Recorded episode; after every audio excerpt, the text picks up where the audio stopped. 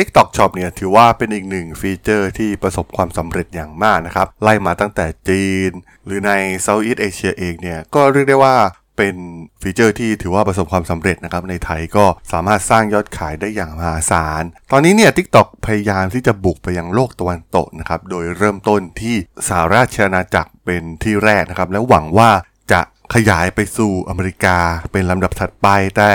ตอนนี้ต้องบอกว่าพวกเขากำลังพบกับปัญหาใหญ่ ในเรื่องวัฒนธรรมการทำงาน โดยเฉพาะในฟีเจอร์นี้นะครับที่ทำให้พนักงานเนี่ยต้องทำงานหนักขึ้น และดูเหมือนความพยายามในการขยายบริการนี้ไปยังโลกตะวันตก จะเกิดความล้มเหลว เรื่องราวเรื่องนี้มีความน่าสนใจอย่างไรนะครับ ไปรับฟังกันได้เลยครับผม You are listening to Geek Forever podcast. Open your world with technology.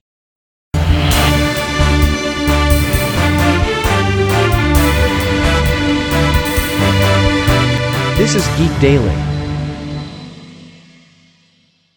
สวัสดีครับ ผมดนทลาดนจากดนบล็อกนะครับ และนี่คือรายการ Geek Daily นะครับ รายการที่มาอัปเดตข่าวสาร วงการธุรกิจ เทคโนโลยีและวิทยาศาสตร์ใหม่ ๆ ที่มีความน่าสนใจนะครับ วันนี้มีประเด็นหนึ่งถือว่า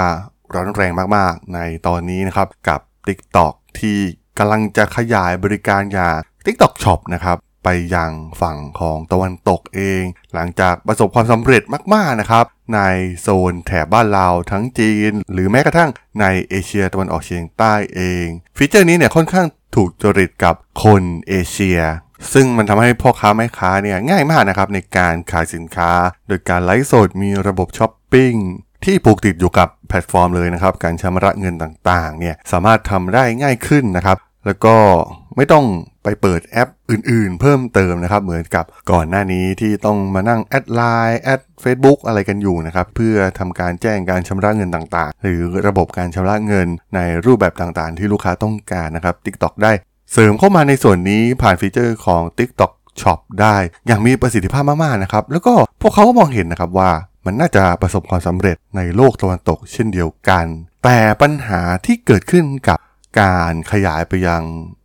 สหราชอาจักรนะครับ มันไม่ใช่ปัญหาเรื่องฟีเจอร์แต่อย่างใดนะครับ ฟีเจอร์เนี่ยเป็นเป็นสิ่งที่ดีอยู่แล้วนะครับ ซึ่งพ่อค้าแม่ค้าเนี่ยน่าจะชอบกันอยู่แล้ว แต่ว่าปัญหาเนี่ยมันไปเกิดขึ้นกับเรื่องของวัฒนธรรมการทำงานต่างหากนะครับ ซึ่งอย่างที่เรารู้กันว่าวัฒนธรรมการทำงานแบบจีน บริษัทเทคโนโลยีของจีนเนี่ยทำงานกันโหดมากๆนะครับ ซึ่งมันสามารถสร้าง productivity ที่สูงมากๆนะครับ เราจะเห็นแอปจีนบริการของจีนเนี่ยสามารถสู้กับโลกตะวันตกได้อย่างสบายนะครับ เวลาแข่งกันกันในประเทศจีนเอง ส่วนใหญ่ตะวันตกจะแพ้ไปด้วยซ้ำนะครับ รวมถึง TikTok เองนะครับ ก็เป็นบริการแรก ๆ ที่สามารถบุกโลกตะวันตกได้สำเร็จ แต่ก็อย่างว่านะครับ เรื่องของวัฒนธรรมการทำงานเนี่ย แต่ละที่มันก็มีรูปแบบที่ต่างกันนะครับ ไม่สามารถที่จะไปบังคับให้ใครทำงานเหมือนที่ไหนได้นะครับ โดยเฉพาะธุรกิจที่มีการขยายไปทั่วโลก ซึ่งในสหราชอาณาจักรเองก็มีประเด็นในเรื่องนี้นะครับ มันเริ่มต้นเมื่อมีการเปิดบริการ TikTok Shop ขึ้นในเดือนตุลาคมที่ผ่านมา หลังจากนั้นเนี่ยปัญหามันเริ่มทวีความรุนแรงมากขึ้นเรื่อยๆนะครับ หลังจากมีผู้บริหารคนหนึ่งของ TikTok นั่นก็คือโจชัวมานะครับ เป็นผู้บริหารระดับสูงของ b y d a n c e และเป็นหัวหน้าฝ่ายอีคอมเมิร์ซที่ TikTok ของยุโรปนะครับได้รู้สึกกดเคืองพนักงานในลอนดอนนะครับใน งานเลี้ยงอาหารค่ำในปีที่ผ่านมา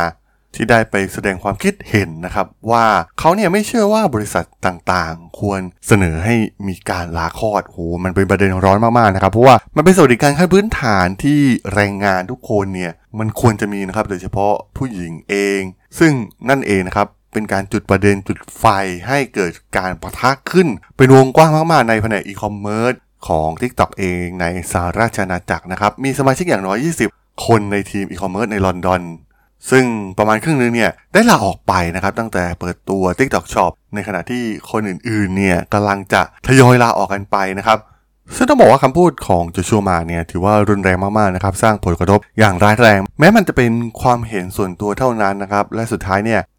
โจชัวมาเองก็ได้ถูกลดบทบาทไปนะครับ หลังจากที่ไปแสดงความคิดเห็นในเรื่องนี้ แต่ก็ต้องให้ความเป็นธรรมกับทาง TikTok ด้วยนะครับ เพราะว่าจริงๆ แล้วเนี่ย บริษัทก็มีนโยบายลาคลอดที่ชัดเจนในสหราชอาณาจักรนะครับแต่ก็ต้องบอกว่ามันไม่ใช่แค่เรื่องความคิดเห็นของโจชัวมาเท่านั้นนะครับ การเริ่มขึ้นของฟีเจอร์ TikTok Shop เองเนี่ย ทำให้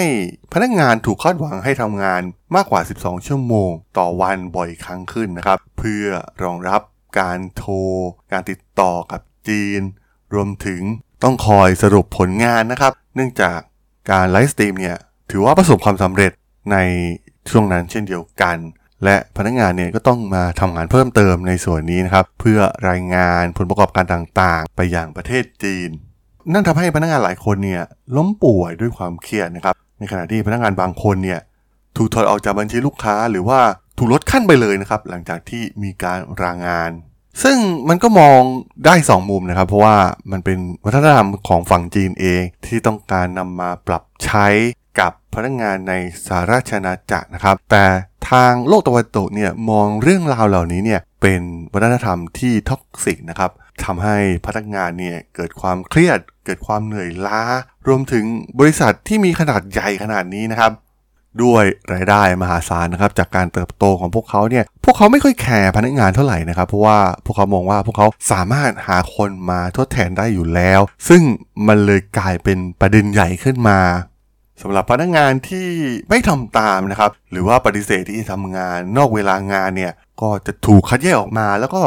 ถูกประนามด้วยระบบส่งข้อความภายในของบริษัท ขณะที่ทางฝั่ง TikTok เองเนี่ยก็ได้ออกมากล่าวถึงในเรื่องนี้นะครับ เพราะว่าพวกเขาเนี่ยก็มองว่าพวกเขากำลังลงทุนอย่างรวดเร็วในการขยายทรัพยากร โครงสร้างรวมถึง กระบวนการต่างๆ เพื่อสนับสนุนประสบการณ์ที่ดีของพนักงานนะครับ แน่นอนว่าบริษัทของพวกเขาเนี่ยก็มีการสนับสนุนด้านสุขภาพและความเป็นอยู่ที่ดี ตลอดจนการฝึกอบรมและการให้คำปรึกษาต่างๆ กับพนักงานเช่นเดียวกัน ซึ่งมันก็เป็น 2 มุมมองนะครับ จากทั้งฝั่งพนักงานที่ลาออกมาเอง ซึ่งพนักงานที่ลาออกมาเนี่ยได้ไปให้สัมภาษณ์กับ นิตยสาร Financial Times นะครับกล่าวถึงเรื่องประสบการณ์รวมถึงสวัสดิภาพต่างๆ ที่เกิดขึ้น หลังจากการเปิดฟีเจอร์ TikTok Shop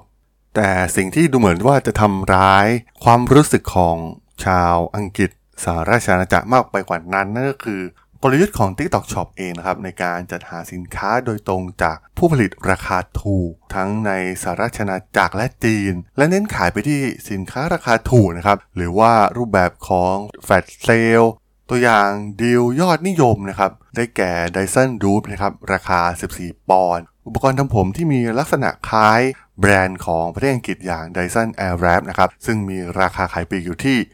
450 ปอนด์ มันเป็นผลิตภัณฑ์ลอกเลียนแบบที่มีคุณภาพด้อยกว่านะครับ และที่สำคัญดันไปขายในประเทศแม่ของพวกเขา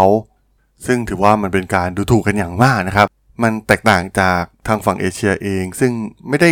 แคร์ในเรื่องนี้มากนักนะครับจะเน้นไปที่สินค้าราคาถูก แต่ว่าฝั่งโลกตะวันตกไม่เหมือนกันนะครับ พวกเขาเน้นแบรนด์รวมถึงแอนตี้มากๆนะครับกับผลิตภัณฑ์ลอกเลียนแบบเหล่านี้ แต่มันก็มีหลาย ๆ แบรนด์นะครับที่เป็นแบรนด์ยักษ์ใหญ่ที่เข้ามาร่วมจอยกับ TikTok Shop เอง โดยเสนอส่วนลดต่างๆ มากมายนะครับ โดย TikTok เนี่ยจะให้เงินอุดหนุนค่าใช้จ่ายในการทำการ live stream ของอินฟลูเอนเซอร์นะครับ รวมถึงพื้นที่ในสตูดิโอและเจ้าหน้าที่ทางด้านเทคนิค ก็จะได้รับการสนับสนุนจาก TikTok เช่นเดียวกัน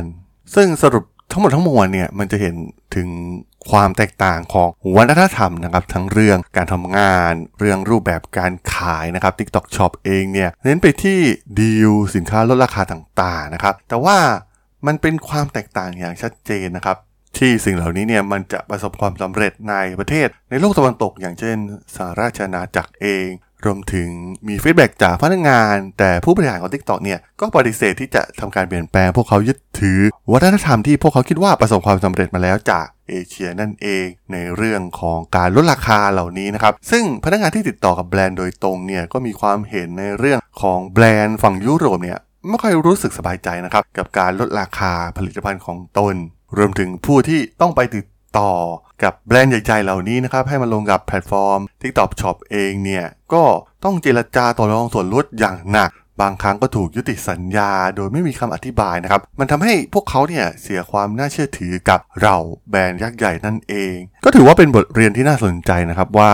รูปแบบวัฒนธรรมต่างๆ ของฝั่งเอเชียเองเนี่ยนำไปใช้กับฝั่งตะวันตก มันอาจจะไม่ประสบความสำเร็จไปในทุกๆเรื่องนะครับ ตัวอย่าง ที่เราได้เห็นจากเคส s ั u ดี้ของ TikTok Shop เนี่ยมันก็บอกได้นะครับว่าการเพียงแค่นำโมเดลที่ประสบความสำเร็จแล้ว มาทำซ้ำโดยไม่มีการปรับปรุงอะไรเลยเนี่ยมันก็ได้ผลลัพธ์อย่างที่เราได้เห็นในสาราชนาจักรจากเคสของ TikTok Shop นั่นเองครับผมสำหรับเรื่องราวของ TikTok Shop กับการขยายบริการไปยังโลกตะวันตกใน EP นี้เนี่ย ผมก็ต้องขอจบไว้เพียงเท่านี้ก่อนนะครับสำหรับเพื่อนๆที่สนใจเรื่องราวทางธุรกิจเทคโนโลยีและวิทยาศาสตร์ใหม่ๆ ที่มีความน่าสนใจก็สามารถติดตามมาได้นะครับ ทางช่อง Geek Forever Podcast ตอนนี้ก็มีอยู่ในแพลตฟอร์มหลักๆ ทั้ง Podbean Apple Podcast Google Podcast Spotify YouTube แล้วก็จะมีการอัปโหลดลงแพลตฟอร์ม Blockdit ในทุกๆ ตอนอยู่แล้วด้วยนะครับ ถ้ายังไงก็ฝากกด Follow ฝากกด Subscribe กันด้วยนะครับ แล้วก็ยังมีช่องทางหนึ่งในส่วนของ Line แอดที่ a d ทราดน t h a r a d h o l สามารถแอดเข้ามาพูดคุยกันได้นะครับ ผมก็จะส่งสาระดีๆ พอดแคสต์ดีๆ ให้ท่านเป็นประจำอยู่แล้วด้วยนะครับ ถ้าอย่างไงก็ฝากติดตามทางช่องทางต่างๆ กันด้วยนะครับสำหรับใน EP นี้เนี่ยผมต้องขอลากันไปก่อนนะครับ เจอกันใหม่ใน EP หน้านะครับผม สวัสดีครับ You are listening to Geek Forever podcast. Open your world with technology.